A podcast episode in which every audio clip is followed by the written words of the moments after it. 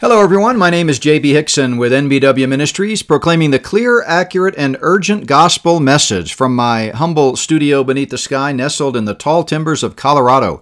Thank you for joining us. It is Monday, September 4th, 2023. Happy Labor Day, everyone. I hope you have a great day planned. Get hopefully get some downtime to spend with family and friends. I'm in my uh, office uh, today, kind of catching up on things. Uh, lots of uh, uh, activity uh, coming up this week and in the weeks to come as we look forward to a wonderful fall and winter season together here at uh, the ministry. Uh, we're going to be doing today episode 8 of Dr. Hixson Answers Your Questions. Thanks for your patience. We did not have one of these episodes last week because I was. Um, called away at a last minute conference there with uh, Tom Hughes and Hope for Our Times, and uh, really enjoyed that. Great, uh, great conference. Uh, but we're back on track this week. Got a great week ahead. I've got Brad Maston on uh, tomorrow to talk about Christian education in a non Christian world. We'll be talking about what the Bible has to say about Christian education, everything from uh, homeschooling, uh, you know, secondary and and, and uh, primary education, uh, college education, you name it. Uh, always enjoy talking to Brad. Wednesday we'll be back on track with Randy for World Events Update. Uh, at least, Lord willing, you know, last week we had to do it on Thursday because we had some construction here at the office on our regular Wednesday, but we're on schedule for Wednesday this week, Lord willing. And then later this week I'll have my good friend and technologist Shane on on, and we'll get an update on AI and all that's going on there. We're calling that the ethical and moral dark ages are upon us. So to look forward to that later this week. But by now you've probably heard the new book is available to purchase, Spirit of the False Prophet. Fear, spiritofthefalseprophet.org is the best place to send people for that. And uh, Brooke also created a one minute uh, outstanding promotional video that is posted at our website. It's, I think, in the third spot on the highlight carousel at notbyworks.org. Just go to notbyworks.org and scroll through those highlight banners, and you'll see it there. Highly encourage you to repost that wherever you can on social media, send it to people it definitely kind of introduces you to the themes that we talk about in the new book and uh, directs people to uh, the website where they can get that. So check out the video, check out the book. Uh, those books uh, should start to ship within the next week or two. And uh, you can go ahead and purchase it now. Those who purchase uh, now we'll ship them in, in, the order in which the orders are received. So you'll get yours uh, uh, sooner um, the sooner you order it. But anyway, uh, really appreciate your prayers for that. Really excited about the book. I'll be on uh, Tom Hughes later today and hope for our times uh, uh talking about the book. Uh, we've got some interviews scheduled with Prophecy Watchers later this week. Don't know when those will air, but uh, we're going to be traveling to Oklahoma City to record those. And lots, just lots of great things coming up. Appreciate your prayers for our family and pray that the Lord will use this book, as always, to spread the gospel and to awaken the body of Christ uh, to these uh, great last days of deception, uh, which are all around us. So, with that, let me dive in here. I'll try to get through as many questions as I can. The first question is about the Amish and the Mennonites. Uh, do they believe in a works based salvation? Yes, I'm sad to say they do. Uh, great people. Um, I've interacted with them, you probably have too. But the fact of the matter is, they definitely believe that you can lose your salvation and that you must work to keep your salvation. And um, I am sure, I would, I would assume anyway, that people that grow up around a Bible centered culture, probably many of them are actually saved. At some point in their journey, they heard and understood and believed the pure and simple grace message. But as a religious system, they definitely teach a works based uh, system. The next question here is about uh, Hebrews chapter 6.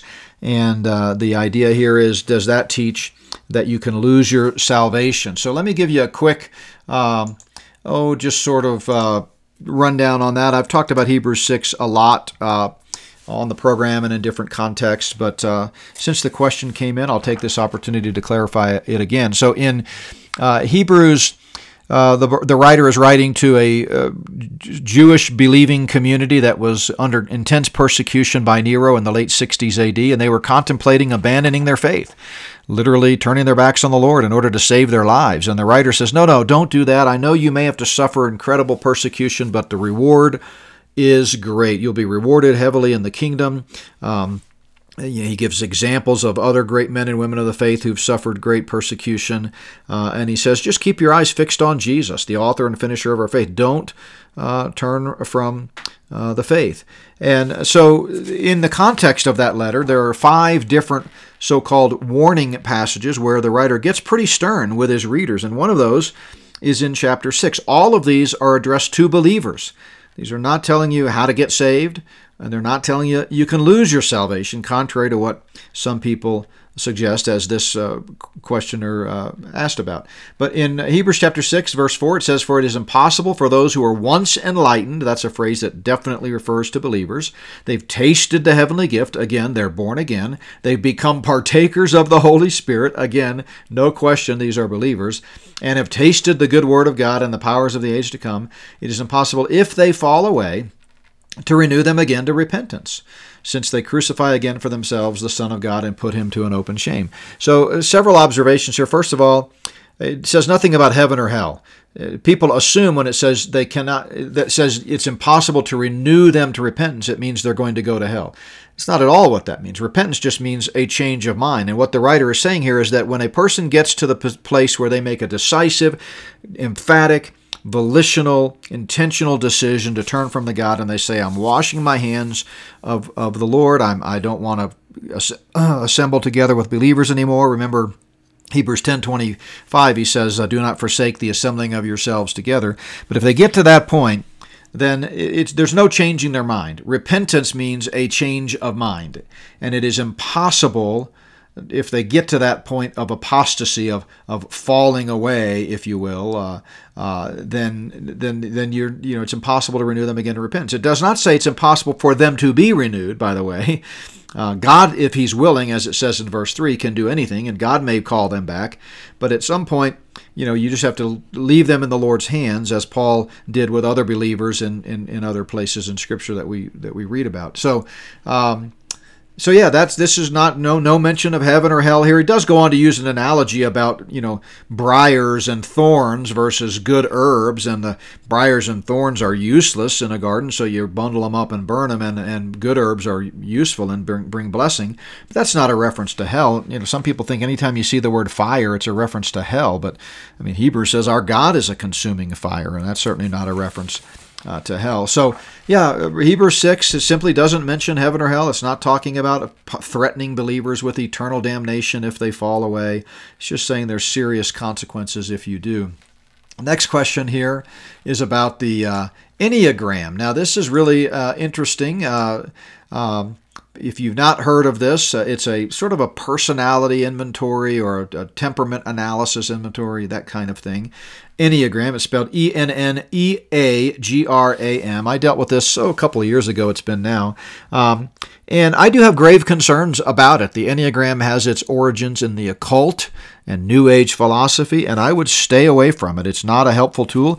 I'm not one of these that is, you know, is against using good practical tools to kind of help you understand yourself a little bit better. Like I've used the disc profile before in, in classes. It can be helpful and it's got some biblical principles behind it.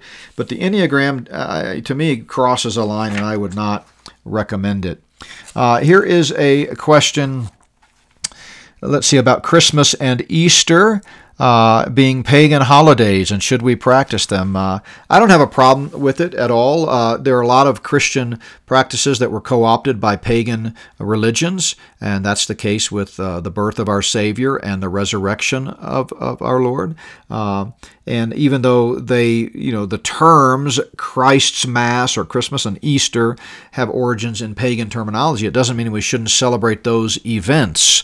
Um, so I would definitely, uh, you know, not you know I wouldn't practice some of the pagan aspects of it. Like we never did the Santa Claus thing with our children and that kind of stuff. But you know certainly celebrating the birth of our Savior. And as I've dealt with elsewhere we do know that he was born in the winter time in the winter of 5 4 BC uh, so it's good time of year to celebrate it. We don't know the exact date, but there's, you know, the fact that that's when the pagans picked to celebrate their pagan ritual doesn't mean we can't use the same time of year to celebrate the birth of our Savior. this person in the email kind of likens it to practicing yoga, but I see a huge difference there. Uh, I would never practice yoga because it is uh, once and for all only a pagan practice. It's not like they stole some Christian practice and turned it into a pagan practice uh, like they did with Christmas and Easter. So, those are my thoughts about that. Um, I'm trying to go a little bit more quickly here just so we can get to more questions without elaborating too much, but much more can be said about, about all of these. Here's a question about uh, how do we know that hell is a place of eternal torment? Well, it's quite clear in Scripture that we will be unbelievers who don't, don't accept the free gift of salvation in Christ will be tormented day and night forever and ever. That's not ambiguous. Um, and this person says, well, it talks about perishing and destruction. Well, perishing and destruction, depending on the context, can mean physical destruction, and it can also mean eternal punishment. So, context has to determine meaning, but there's no question that hell is an eternal place of torment. And then they asked a follow up question here on a separate subject about uh, some, you know, they mentioned some names of some teachers here and they said that one of them suggests repentance and faith are two sides of the same coin. What do I think about that? Well, it depends how you define repentance. And coincidentally, I'm going to be speaking about uh, repentance this Sunday at Plum Creek Chapel as we continue our study through Nehemiah. I'll be in chapters 9 and 10. I'm going to kind of conflate them together and uh, talk about this idea of repentance. Uh, I, I, do this whenever I can because repentance is one of those misunderstood you know topics in Scripture. When we went through the book of Acts recently at Plum Creek, I dedicated one uh, sermon when it came up in the context of Acts to explaining what repentance is. So we're going to do that again here with uh, Nehemiah. But repentance just means a change of mind, and so if you you you know and and sometimes on rare occasions the bible does use the term repentance to speak of our salvation experience that when we place our faith in jesus christ uh, to receive eternal life that in itself is a change of mind. We've changed our mind about whatever else we thought was going to save us, and instead we are trusting in Jesus Christ. Uh, we've changed our mind. But most people, when they say repentance and faith are two sides of the same coin, what they mean, and I happen to know the, the, the Bible teacher that this person references here, this is what they mean by it, they mean that it's that it's two steps. That step one, you turn from all your sins, and step two, you believe. And that is emphatically wrong. That there's no question that you don't have to turn from your sins to be saved. If we could get saved because we forsake all of our sins and, and clean up our lives, then Jesus didn't have to die. It's precisely because we can't clean up our lives. We can't turn from our sins without the indwelling Holy Spirit that we need to receive Christ's righteousness as a free gift. So salvation is a free gift. It is not something that we earn by turning away from our sins. So, repentance as it relates to eternal salvation is limited to a change of mind about Christ. Uh, you can change your mind about sin, and you should do that. You should turn from your sins if you're a believer. Sin is terrible, it's awful, it's going to lead to great unpleasantness, it has serious consequences, but that's not how you get saved. You don't become a born again Christian because you turned from your sins. Um, the next question here is about the rapture in Matthew 24. 31. Uh, they said some people suggest that's the rapture. It's not, and uh, it's very clear from the context. Uh, in Matthew 24, this is Jesus' Olivet Discourse. Verse 29 says, immediately after the tribulation of those days. And it goes on to say, The people will see the Son of Man coming in the clouds of heaven with power and great glory, and he will send his angels with a great sound of trumpet, and they will gather together his, his elect from the four winds from one end of heaven to the other. Verse 31. So, you know, verse 31 there is not a reference to the rapture, it's a reference to the regathering the elect the nation of Israel is who Jesus is talking about there, in fulfillment of all Old Testament prophecy. Again and again, every prophet mentions this regathering into land when Christ comes back to inaugurate the Messianic kingdom. Passages like Deuteronomy 30, verse 3, Isaiah 27, 13, Ezekiel 36 talks about it. So, um, not the rapture at all. It's the second coming. It's after the tribulation, as the context makes clear. Because it mentions a trumpet, some people say, oh, this must be the rapture because there's a trumpet there. Well, uh, there are lots of trumpets in Scripture. There are seven trumpets that announce judgments of God in the tribulation. There were trumpets uh, involved in the Battle of Jericho. I mean, uh, there are lots of trumpets. So there, there's a trumpet at the rapture and there's a trumpet at the second coming, but they're not the same thing. And Matthew 24 31 is definitely the second coming and the regathering of Israel into the land. Um, here's a, a, question about the quality of faith. Um, And this comes from uh, someone who evidently uh, suggested or thinks that I suggested believers cannot, you know, pray for uh, the Lord to increase their faith. He absolutely, we absolutely should. So here's the thing to remember: when it comes to getting saved, an unbeliever does not have to have a certain quality of faith to get saved. It's just faith in the right object. When faith meets the gospel, the result is eternal life every time. You believe that Jesus Christ died on the cross, rose from the dead to save you from your sin, and you're trusting in Him to save you, you're saved. You get the gift of eternal life. So it's the faith the size of a mustard seed. Even a child can understand it. But once you get saved as a believer, we absolutely uh, you know, can have a quality of faith. The Bible speaks of believers having rich faith or poor faith, weak faith or strong faith, steadfast faith or wavering faith, even having no faith. You can actually stop believing as a believer. And Paul says when you do, God will still, um, you know, not deny you because he can't deny himself. You're a child of God. We don't get saved because we promise to keep believing until we die. Uh, that would be a contradiction of what Jesus said many times over. He says, Verily, verily, Verily I say unto you, you if you believe in me, you have everlasting life, present tense, and you shall never perish. Uh, period. Uh, John ten twenty eight. So, uh, you know, the, the, believer's faith absolutely is a matter of quality, and the whole goal of the Christian life is to strengthen our faith, to walk by faith, and to increase our faith.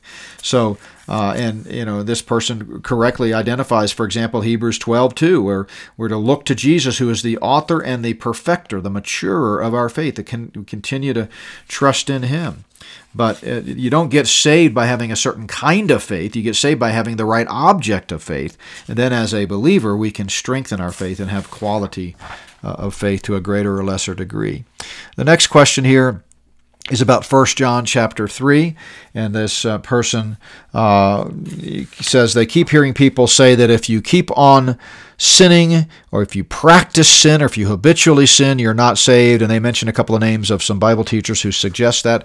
Uh, I'm not going to mention those names, but I, I'm aware of this, and I would say it's uh, it's sad. You know, they're they're they're wrong. I mean that with all grace, uh, but a lot of people misunderstand uh, the book of First John. They think it's a test of how to know whether you're going to heaven or not. There's only one test to know whether you're going to heaven, and that's whether you've trusted in Jesus Christ and Him alone for salvation. If you look to your works and your behavior to determine if you're going to heaven, you're going to doubt your salvation every day. And to doubt your salvation is to question the promise of Christ, who said, I give you eternal life, and you shall never perish. First John is not a book about how to know whether you're going to heaven. It's a book about how to know whether you're in fellowship with the Lord. Abiding in Christ means to remain in close fellowship with Him, to stick close to Jesus so that you can have that intimacy and uh, be rewarded and blessed and so forth. Like I talked about yesterday at Plum Creek Chapel, you know, it's, it's being doers of the Word that brings blessing, not just hearing. Uh, the word. And so 1 John 3 never says habitually sins or practices sins. That's a bad translation uh, from you know certain modern english translations. The key verse here is 1 john chapter 3 verse 6 and, and i'm going to read some some bad translations first. The niv says no one who lives in him keeps on sinning. And uh, you know i think the esv says no one who abides in him keeps on sinning. Uh, but that's completely false. Um, you know you, you don't it doesn't say keeps on sinning or practices sin or habitually sins as someone uh, some translations say. It simply says sins. So let me read it from the new king james which is a literal uh, translation. Uh, 1 john chapter 3 verse 4 Whoever commits sin commits lawlessness. Sin is lawlessness. You know that He, Jesus, was manifested to take away our sins, and in Him there is no sin. There's zero sin in Christ. So therefore, it goes on to say, verse 6 Whoever abides in Him does not sin. Notice there's no habitual or practice there. It's just sin. It's a present active indicative verb. Pretty simple, basic grammar here. And sadly, modern English translations have brought their Calvinistic. Uh, you know tone to the text in their translation and made it seem like if you're continuing to sin a lot or if you're habitually sinning or practicing sin then you're not a Christian but that's not what the text says at all it says you cannot be abiding in Christ and sinning at the same time period Uh, you know, it's not the new nature that causes us to sin. If you're in close fellowship with Christ, if you're walking in the Spirit, not after the flesh, it's not going to produce sin in your life. It's what Galatians 5 is all about. If you cater to the flesh, guess what? You're going to produce sin. If you cater to the Spirit, guess what? You're going to produce righteousness. Period. So if you're sinning, you're not abiding in Christ. You're not walking with Christ in that moment. The born of God part of us never sins. And he goes on to talk about how, you know, uh, he who sins is of the devil. Absolutely. Sin is always sourced in the old man and, and the devil, the the you know the the fleshly nature. Uh, he goes on to say, "Whoever has been born of God does not sin." Period. Again, that's verse nine, but you know people. Uh, mistakenly, uh, you know, based on modern English translations like the NIV says, no one who is born of God will continue to sin. Well, guess what? Everybody listening to this program, if you're a Christian, you continue to sin. You sin every day. Does that mean you're not a Christian? Of course not. Uh, you, you should stop sinning. You should overcome sin. You should walk in the Spirit, not after the flesh. You should yield to the Holy Spirit and produce the fruit of the Spirit. But the fact is, as long as we're topside this earth, we're still going to sin. And so 1 John 3 is not suggesting anything about the habitual nature of sin. That's a complete mistranslation of uh, the, te- text. ESV is even worse. ESV of 1 John 3 9 says, No one born of God makes a practice of sinning. well, listen, I guarantee you there are sins that you will commit today that you committed yesterday. Could be lust, jealousy, covetousness, anger, you know, cussing, you, you name it. Um, that sounds like a, practice of sinning to me.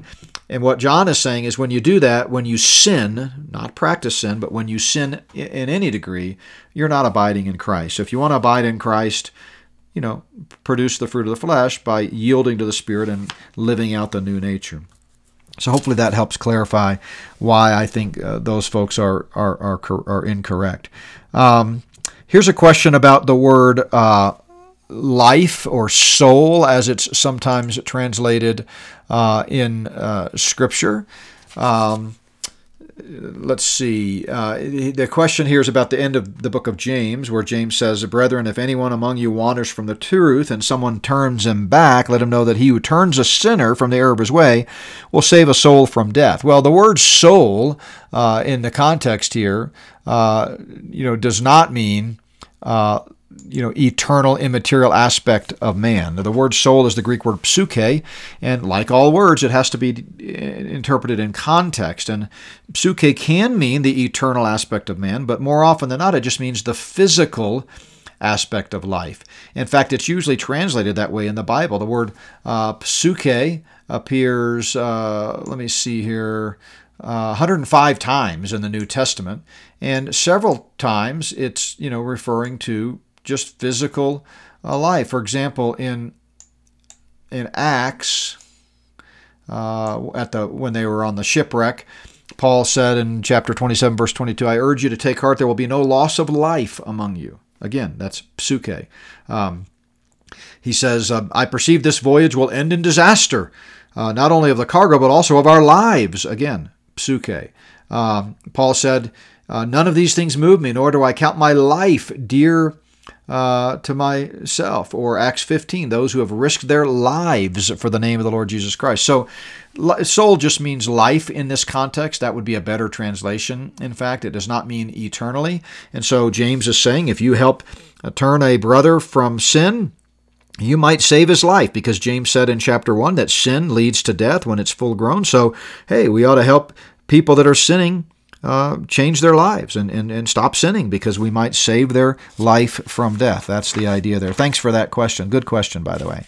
Um, uh, this person asks for a recommendation about a dictionary, not a Bible dictionary, but a regular old Webster's dictionary, because when the internet shuts down, we may not have access to an internet dictionary. That's a great point and good reminder. I mentioned that in chapter 9, or I forget what chapter is in the new book, but I talk about the importance of having physical books because they can just simply, you know, change the, the, the, digital stuff with a click of a button. As far as which dictionary, I would just get an old one. The older the dictionary, the better because they're already printing new dictionaries with weird words. I saw how Webster's has a new um, and meaning for gender. Uh, so, uh, you know, you want to stick with the old dictionaries if you can, and a print one is a good idea. Um, so let's see. This question is uh, oh, about alcohol. I'm surprised I don't get more questions about this.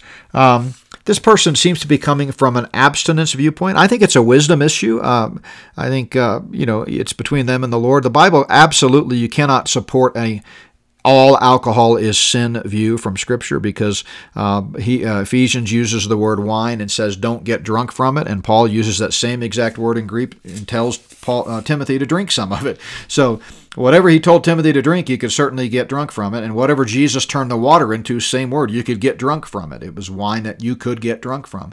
So uh, I'm not advocating uh, for alcohol. I, I, think there's a wisdom issue there, and it certainly, uh, the Bible definitely forbids getting drunk. That's a sin, a moral command, an absolute. But to say that the Bible teaches that you, taking a single sip of alcohol means you're sinning is simply naive, quite frankly. People try to say, well, it was just grape juice. Well, it wasn't grape juice. You could get drunk from it. Uh, that's what the Bible says. So, whatever he told uh, Timothy to drink, you could get drunk from it. So he he was telling Timothy sometimes alcohol has medicinal purposes. So I would just leave that issue of alcohol up to individual believers. But I can tell you that it is a stronghold. It can destroy lives, and uh, but I just I'm thinking theologically here, and you simply cannot support an all alcohol is sin perspective, at least not based on the Bible that I read. Uh, and then uh, here's a question about Adam and Eve. Didn't God understand that Adam and Eve would sin? Well, absolutely. He knew. He's all knowing. And this gets into Romans 11 and the fact that we don't have the mind of God and, and, and his ways are you know beyond finding out. And, and so we just trust that God is sovereign and yet man has uh, free will. They also ask a question about fasting. And my answer to that would be. Um, they want to know is there good resources on it? I don't have any at the at my fingertips but the bible is a great resource on all of these things but i would just be careful to remember that uh, you know fasting uh, there are levitical laws and ritualistic laws in the old testament about fasting. We're not under the law but i think fasting is a great a practice that can draw us closer to the Lord, but you would want to follow it according to you know biblical suggestions. You see it in the New Testament as well, but don't be legalistic about it. I've run across believers who think that you know if you're not fasting, you're breaking the law and you should you're in sin and all of that. I I think it's a great tool that the Lord has used and can use, but you know let the Bible be your guide on that regard. Uh, this is a question about how. Uh, where people will live during the kingdom. Will raptured believers of the church age live in Jerusalem? Uh, you know, uh, they said, you know, since we're, we're never going to be separated from Jesus anymore. Well, I don't think that means that we're going to be within an arm's length of Jesus. I mean, that's a that would be impossible, frankly. But I just think it means we're going to have that intimacy with Him, never to be separated again. But we can come and go, and I think we'll be able to travel the globe and come and go from the new heaven and the new earth uh, in uh, in eternity. Uh, this is a question about the rapture. Will everyone, believers and non believers alike, hear the shout and the sound of the trumpet? Boy, that's a tough one. I, I know people that think probably yes. Uh, I could go either way. I, I think the fact that it happens in the twinkling of an eye uh, means that it's going to be instantaneous. Um, that's just a tough tough one. I don't think I can give a definitive answer uh, off the top of my head, at least not that Scripture gives us. Um, it seems like, given the mystery nature of the rapture and the mystery nature of the church, that it would be a blessing only for the church, and that's what I've taught before. But I wouldn't necessarily die, uh, you know, on that hill. Um, here's a, question I chuckled at: What's going on with Trump? Uh, is it all a show on both sides, or what's going on? Well, I've certainly talked about Donald Trump at length in Spirit of the Antichrist Volume 2. I have a whole section entitled uh, How Does Donald Trump Fit in all, into All of This? Um, I, for the life of me, can't figure out what's going on with all of these uh, arrests and charges. But know this he is a pawn in the game, no question. The people that hitch their wagon to Trump like he's some kind of a, you know, uh, hero or, or white hat or whatever, you're completely deceived. I, I mean that lovingly. I'm sorry to be so harsh, but you know Trump is not the savior. He was a pawn in the game. He was selected in 2016. He didn't surprise the Luciferians by winning a populist vote. We don't have votes. We have selections. Uh, he was put in place intentionally as a pawn in the game to roll out the control of virus scamdemic and uh, to oversee the uh, uh, the, the gene altering bioinjections with Operation Warp Speed. Not saying he's a witting partner in it. I think he has his own motivations, and cert- certainly he's a man of great ego, as I've talked about in my books. But I think he was a pawn in the game. What's going on now, regardless of what you think about Trump, it's a travesty when our government begins to arrest political opponents. I mean, that's you know bizarre. You know, you can get away with multiple felonies and murders like the Clintons and Bidens, and you don't get arrested, but you question the election, which was clearly rigged. I mean, 2020 was rigged, no question. What people don't understand is that 2016 was rigged too, but. Uh, in any event, I, I, find it really troubling that we're arresting political candidates, even though, as you know, I'm not a fan of Trump. Uh, but I can't figure out what's going to happen. I think we're just going to have to wait and see. 2024 is going to be an interesting year. Uh, I'll know. I'll have a better guess, anyway, at what how this plays into the Luciferian conspiracy after more time has gone by and we kind of see how things shake out. That is, of course, if the Lord hasn't come back yet. Uh, but uh, for now, it's it's beyond me. I, I don't know what role they're playing. It's but I can assure you this: it's not organic. It is synthetic. This is all for show. It's good theater, and it's fun to watch. That's for sure. Um, here's a question about uh, the New Jerusalem, similar to the last question that we had. Um, where will people live during the the new heavens and the new earth. I think that God's people will all be together. We'll have different roles to play. The church certainly will be co-reigning with Christ. Those who earn that privilege uh, at the bema. Other, you know, the Old Testament saints, Abraham, Isaac, Jacob, David will be reigning on the throne. There'll be, uh, you know, uh, different roles to play. But I think we'll be interacting. I don't think there's going to be necessarily a clear segregation in terms of geography as to where everybody is in the kingdom. Uh, here's a question in my uh, episode 28 of The Time Is Now. I showed a chart of Daniel's 490 year plan. Why in the chart do you multiply the 483 years by 360 days? Oh, that's simple. The, the, Jewish calendar had 360 days in it. D- Daniel was was writing based on the Jewish calendar. Uh, of course, looking back, we know cur- currently now in the way we reckon time, we have, our year has 365 days, but Daniel's calendar didn't. Daniel's calendar only had 360 days in a year. So if we look at the you know, the, the, math there, we use 360 days. They also asked, what is dispensationalism? Dispensationalism is a term to describe a theological framework based on Ephesians chapter 3 and the word dispensation that's used in Scripture. And dispensationalism simply means that based on a literal, grammatical, historical understanding of Scripture, we conclude uh, that the Bible teaches there's a distinction between Israel and the church, that God has a plan for Israel, like we were just talking about with the 490 year plan that Daniel gives, and he has a plan for the church. And they're not the same thing. The church has not replaced Israel. And when you understand the Bible, literally, grammatically, and historically, that's the only conclusion you can come to. So the church will be rescued before the, 400, uh, before the uh, 70th week of Daniel and the Israel, you know, Christ will come back literally at the end of the tribulation. The church will come back with him, and he will inaugurate the long-awaited earthly uh, kingdom, the messianic kingdom on earth.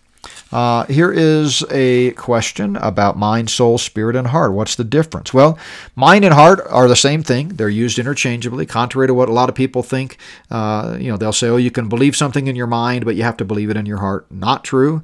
I have a whole uh, study that I've done on that. I'll be glad to send it to people, showing you both Old and New Testament alike that the words in Hebrew and Greek for mind and heart are used interchangeably, sometimes even in the same sentence. So Clearly, mind and heart are just two ways of saying the same thing. It's the seat of the of our emotions and our volition and our thoughts, right? The mind heart, uh, and so uh, that's mind and heart. Soul and spirit are refer to the immaterial aspect of man. The soul, uh, again, can mean in certain contexts the whole being, the physical life, uh, meaning your flesh and blood.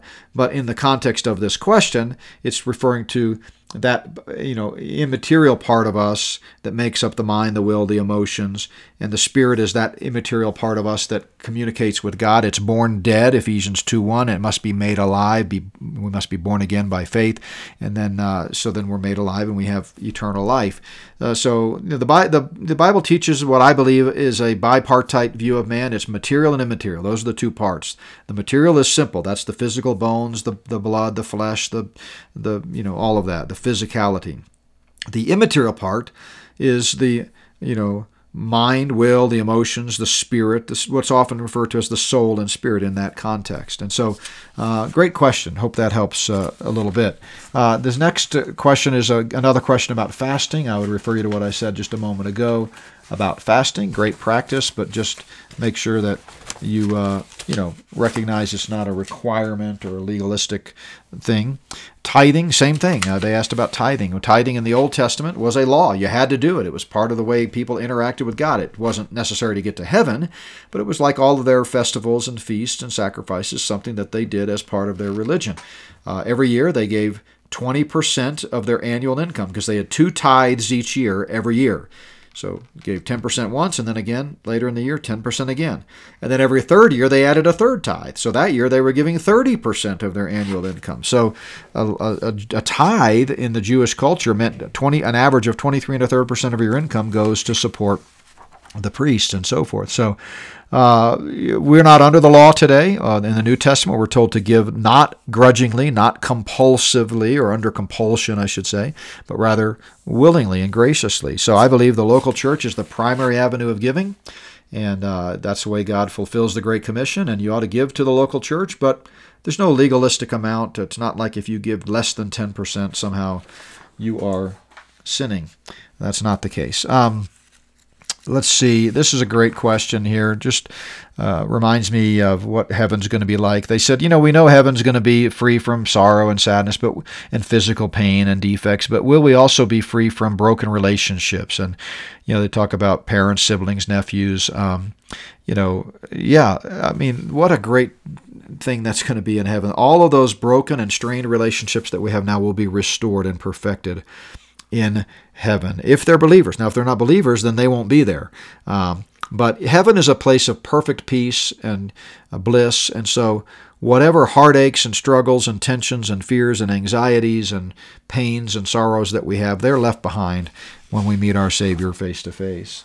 Um, Here's a, a, person asking about foreknowledge, election, predestination, and the like. Uh, those are all similar terms that have a correlation, but they're not the same. They're technical terms in Scripture. Foreknowledge, of course, refers to God's ability to know the future. It doesn't mean that He takes a sneak peek at what somebody else wrote. He actually wrote it all because He's the only eternal being. God eternally exists in three persons Father, Son, and Holy Spirit, and He spoke the world into existence. But His foreknowledge just means that He sees ahead. Uh, election means that he chose, that he's sovereign. Uh, you know, and I've never had a problem with election. Uh, I've spoken extensively about Calvinism, written books about it. I my problem with Calvinism isn't the view of election; it's the fact that election becomes uh, so supreme and they exclude free will. My view is that the Bible teaches both. The Bible teaches free will, whosoever will may come, but it also teaches election. I don't know how to reconcile those except that the Bible teaches them both. So anyone on earth can be saved. Calvinists teach no, you can't. Only the elect can be saved. If you're not elect, you're out of luck. and uh, you have no choice in the matter. You can't believe the gospel no matter how bad you want to. You can't go to heaven if you're not elect. I believe Anybody can go to heaven if they believe the gospel. And election, at the end of the day, only those who are elect will believe, but we don't we're not marked with an E on our forehead. We don't know who's elect. And the Bible says that God is not willing that any should perish, but all come to repentance, all change their mind about Christ. And so uh, I take the Bible at its word. Whosoever will may may come. Uh, predestination is a, a, third term that's similar but has a different nuance. It has to do with being marked out for a purpose, and whom God has uh, called and chosen, He has predestined to be conformed to the image of His Son. That's our our goal is to ultimately be made Christ-like. Not that we become gods, but that we are sinless, uh, and the righteousness of Christ is imputed uh, to us. So hopefully that helps. I know that's a short answer, but you know these are some pretty heavy questions. We could do a whole semester, and I have when I taught soteriology on election, predestination, and foreknowledge. Um, uh, this uh, this is the same question here about predestination, so I had those put together for that reason. So uh, the next question is about the tree of life. Uh, great question. What's going on with the tree of life in you know the book of Revelation? Well, uh, you know, the tree of life essentially is, uh, you know, uh, almost like a metaphor. I believe it's a literal tree, but it's it's used to refer to immortality. That's why you had the tree of life in the garden before sin, and, and Adam and Eve had physicality. They were in their physical bodies, so they would literally eat from the tree of life. In the in the eternal state, you know, people often wonder, since the tree of life is going to be there, will we eat? Well, we'll have our glorified bodies, so we won't have like the need for digestion and all of that. But, you know, I think they could eat, but as someone has pointed out, it's kind of like, you know, a rose. You know, you can enjoy a rose, but you're not suffering if you don't enjoy a rose, right? So everybody's going to enjoy uh, the eternal bliss of heaven. But there will be this tree there, as we read about in Revelation 22 uh, 2, and also later in that chapter, um, we read about it as well. So, uh, you know, the, the tree of life, again, uh, is just it's there as a reference to the, the source of eternal life, and that's why Adam and Eve got kicked out of heaven after they fell, and uh, and so we will have access to that tree of life for all of eternity in uh, in heaven. Here's a question about the assemblies of God. Um, and whether or not they believe you can lose your salvation, uh, this person's correct. They do believe that. Uh, that's wrong. I, I, respect the Assemblies of God. I've spoken in some of their churches. They have pretty good eschatology that I would agree with, but they're they're wrong about their understanding of uh, gifts of the Spirit uh, and especially in their understanding of salvation that, that you can lose it. Uh, you can't lose it. Uh, you know, if you could lose it, then really it makes what Jesus did on the cross inconsequential. But Jesus said, I give you eternal life and you shall never perish. And, and he meant that. So we're not saved by works and we don't keep our salvation by works. Uh, so I just have an honest disagreement and a pretty important one with the Assemblies of God on that issue this person attended the Rockwall conference last weekend and uh, asked uh, uh, about the controlling the, the, families at the top tier of the Luciferian conspiracy. I mentioned there are six or eight families in my message.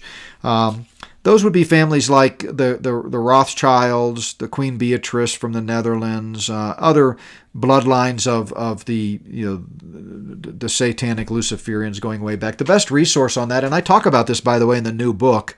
I make a reference to Fritz Springmeier's uh, book Worldwide Evil and Misery, where he talks about the you know 13 uh, satanic. Uh, you know, world leaders and, and, and bloodlines, 13 satanic bloodlines. And so I would refer you to that book for more details, but it's it goes all the way back to, you know, ancient times when Satan's earthly co-conspirators have been trying to take over uh, the world. So good question. Appreciate you reaching out. Um, here is a question. Um, about the treaty in Daniel 9:27. This I answered this actually at a recent prophecy night, uh, so I, I think it might have been last Tuesday. So I encourage you to check that out for more detail. But I'll give a quick answer here. They point out that Daniel 9:27 doesn't mention Israel, so how do we know this is a covenant with Israel? Well, it's quite clear from the context. The whole 490-year plan, the 70 weeks prophecy is for Israel. Daniel says it's for Gabriel told Daniel that it's for his people and his holy city. So it's it's it's Israel's, you know, prophecy and God's going to protect them by having this alliance with all these nations that the future Antichrist kind of arranges and signs this treaty. And then, of course, he's going to break that treaty. But there's no question that it is uh, a treaty between Israel and all these other nations to guarantee their uh, safety. Um, here's a question Can any born again Christian cast out demons today?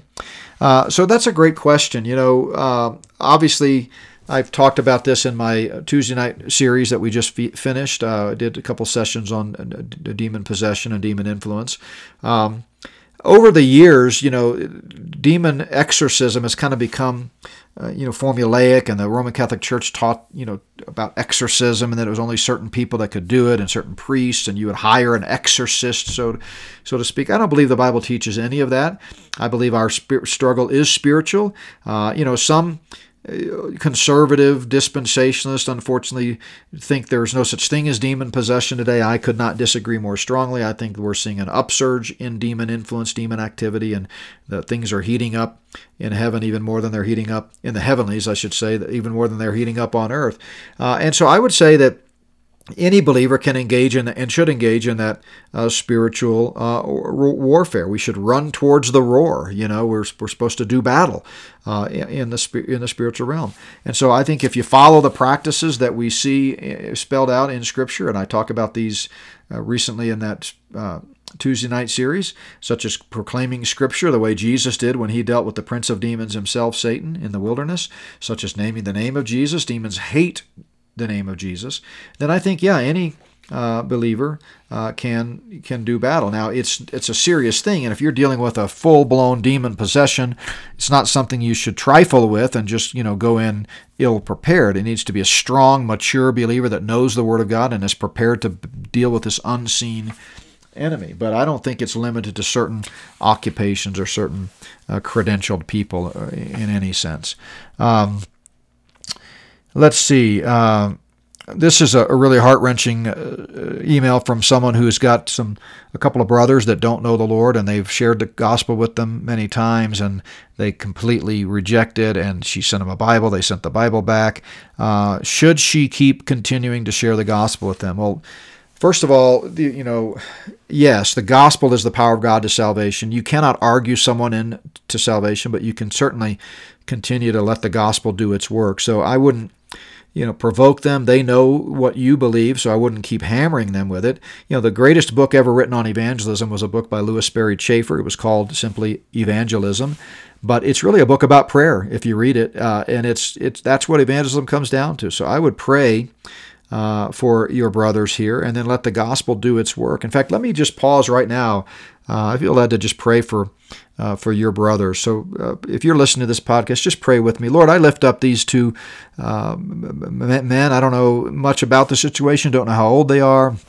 But I know they're, they've rejected the gospel, and I just pray that your Holy Spirit would get a hold of them, bring someone across their path, even today, that would clearly articulate the gospel and that the gospel would pierce their hearts and help them recognize their sin and their need for a Savior, and that today might be the day they trust in you. And for this uh, lady, I pray, Lord, that you just calm her heart, help her to just leave them in your hands, continue to pray for them earnestly that they might come to the faith.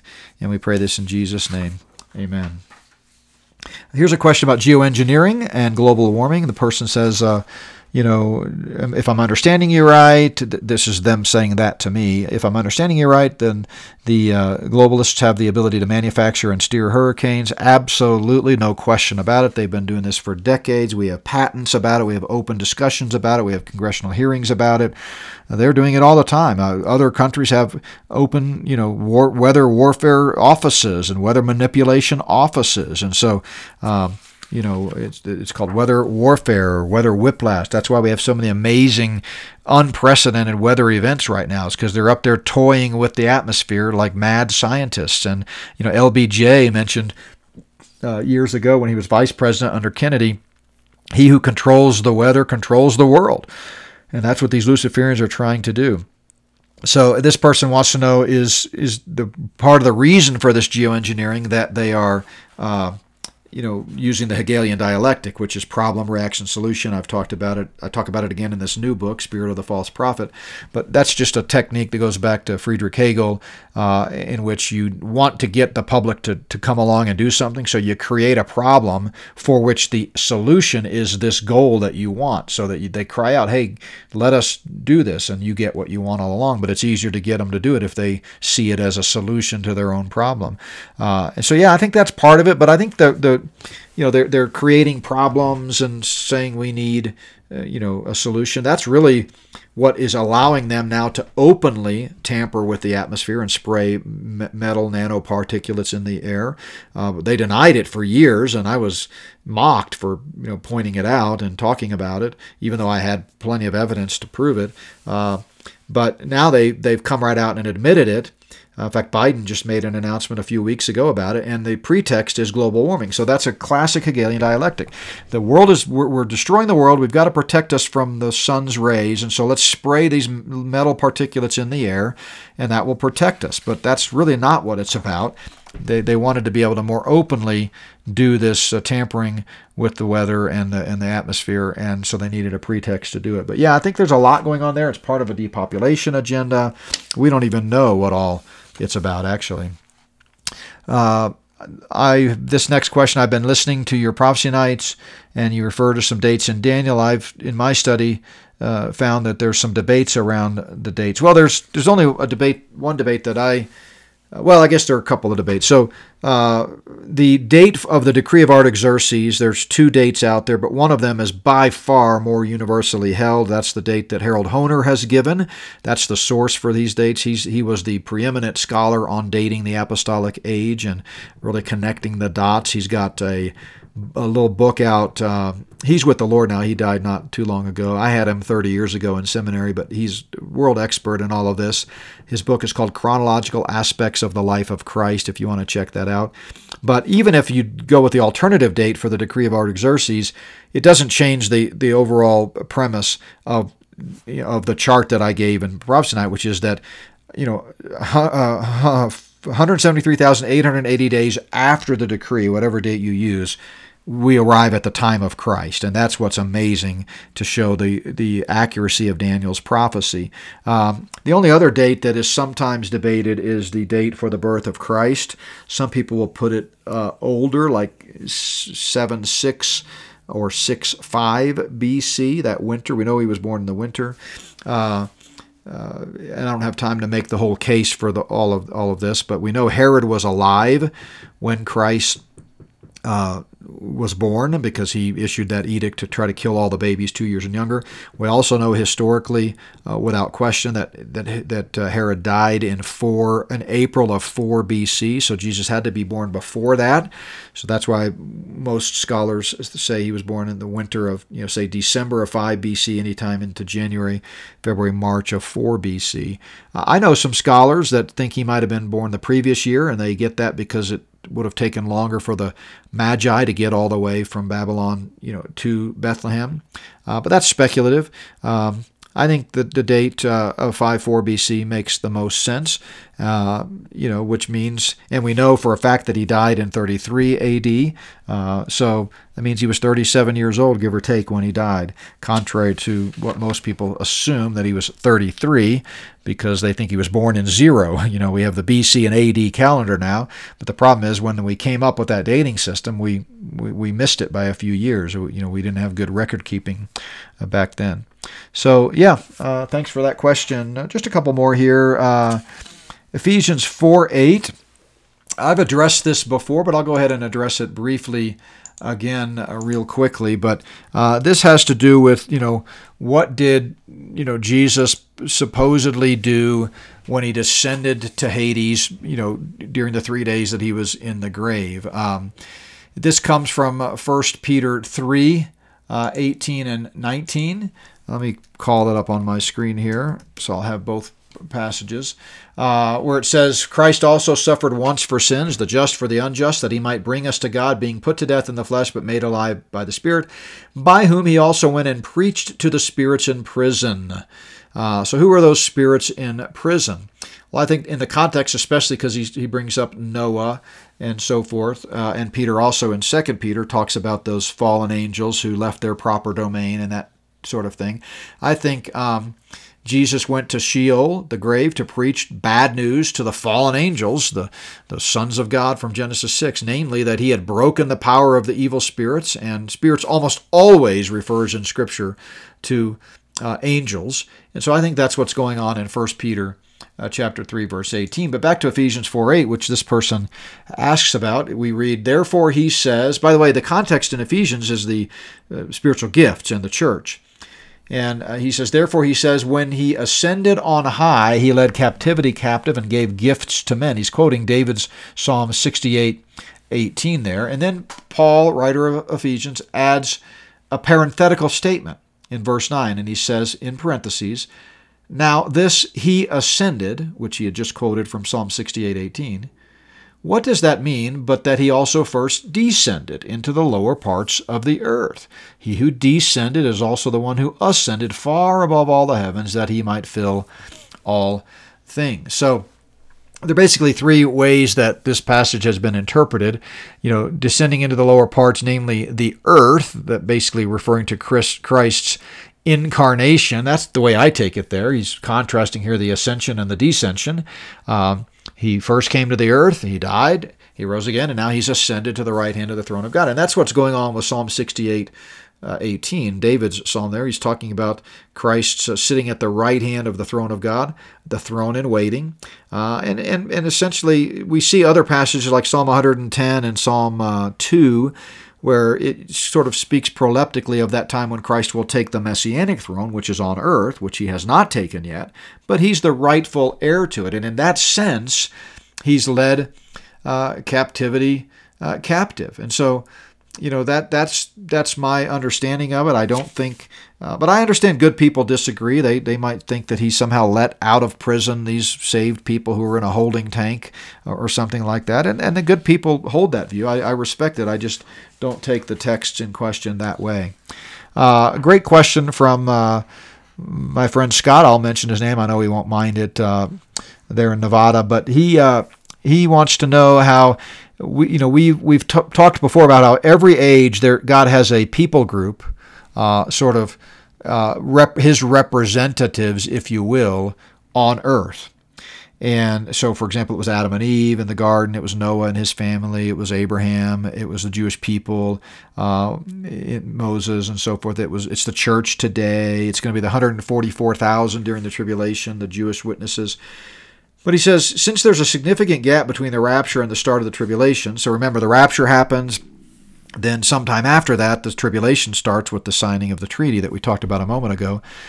During that gap of time, who are God's representatives? Well, uh, first of all, I would point out, uh, Scott, that the the notion of a representative remnant in each age is a description in Scripture. We don't have a "Thus saith the Lord." You know, there is this group in each age. We're just reading biblical history and, and seeing what's obvious. So I think we can do the same thing with that gap of time. Presumably, right after the rapture, there will be many people that get saved, probably moments after, people who had heard the gospel before the rapture. And then uh, when they see the rapture happen, it, they'll connect the dots and they'll realize, oh boy, uh, the Bible is true. Christ is the King. He's rescued the church. I need to believe in Him for salvation. Uh, it'll be very difficult to get saved if you reject the gospel before the rapture, once the tribulation starts, because the deception will reach unprecedented heights uh, once the Antichrist is on the throne. But during that gap of time between the rapture and the start of the tribulation, I think there will be many, many, many people who come to faith very quickly after the rapture. And so they're, they're God's representatives during that time, God's people, Christians who have gotten saved after the rapture, but before the tribulation starts. All right, last question. Um, uh, this is a question about Genesis 6 4 and the Nephilim. It wouldn't be an episode of Dr. Hixson Answers Your Questions without at least one reference to the Nephilim. So we've answered this question a lot, but certainly don't mind answering it again as we pick up new uh, listeners. But Genesis 6 4 plainly says that there were Nephilim in the days before the flood and also after the flood. And since the flood destroyed everybody but Noah's family, how do you explain that? Well, remember the Nephilim were the hybrid offspring of the fallen angels who cohabited with the earthly women and produced a race of giants called Nephilim, uh, who are part human and part demon or part fallen angel. Uh, therefore, they can shapeshift, in my view, and, and, take on human, physical, corporeal form, or they can take on spiritual form. So, my view is they rose above uh, the floodwaters, and then after the floodwaters receded, they came back to earth. There are other plausible views that you know make sense to me that could be right uh, theologically. One of them is the physical aspect, the physical bodies of these Nephilim perished in the flood, but the disembodied spirits survived, and that's what became demons. So, demons, in that view, are separate from fallen angels, a separate class of celestial evil being. Um, that's very possible. In that view, uh, according to that view, uh, Nephilim don't have the shape shifting ability to take on physical or human form. They're either one or the other. They were in their physical form, and then when the physical bodies died, the the spiritual realm form rose above the floodwaters and survived, but then it remains a spiritual form. But I, I take it more that they had the ability as hybrids to kind of take on either form, and therefore they took on a form that allowed them to survive the flood, but then reemerged after the flood in physical form. But there's another alternative too, and this person kind of alludes to this. They say, Did the fallen angels continue to do the same thing after the flood? Well, that's very possible. Now, the actual fallen angels that did the first incursion and created the Nephilim originally, they certainly didn't do it anymore because they were locked up in prison, as the New Testament tells us, and they're in prison eh, permanently in Tartarus, awaiting the final judgment in the lake of fire. But it's it's possible that other fallen angels followed in their footsteps and committed the same atrocious sin of leaving their proper domain and cohabiting uh, with women, in, in which case you would still have more Nephilim being produced. So all of those things are possible. Uh, all we can say with certainty is that there were Nephilim after the flood, and there are Nephilim, uh, therefore, uh, today. Well, that's the end of this episode of Dr. Hixson Answers Your Questions. I hope some of that was helpful and encouraging. Thanks for listening. Um, I want to remind you again about the book and the video promo. Go to notbyworks.org and scroll through the hi- highlight banners there on our homepage, and you'll see, I think, in the third spot, the one minute promotional video about Spirit of the False Prophet. Spread that around, let people know. We want to put that book in as many hands as possible. If you haven't ordered yours yet, you can go to spiritofthefalseprophet.org. Spiritofthefalseprophet.org. Go ahead and order it. Books will begin shipping here in the next one uh, to two weeks. We've already approved the proof. In fact, I've got it in my hands. If you were uh, watching a video instead of an audio here, uh, you I could hold it up for you. But uh, we're waiting on our in- inventory to arrive. As soon as it arrives, uh, we will start shipping out those orders. So thanks so much for listening. Uh, God bless you, everyone. Have a great holiday weekend, or at least today anyway, and then a great rest of the week. God bless.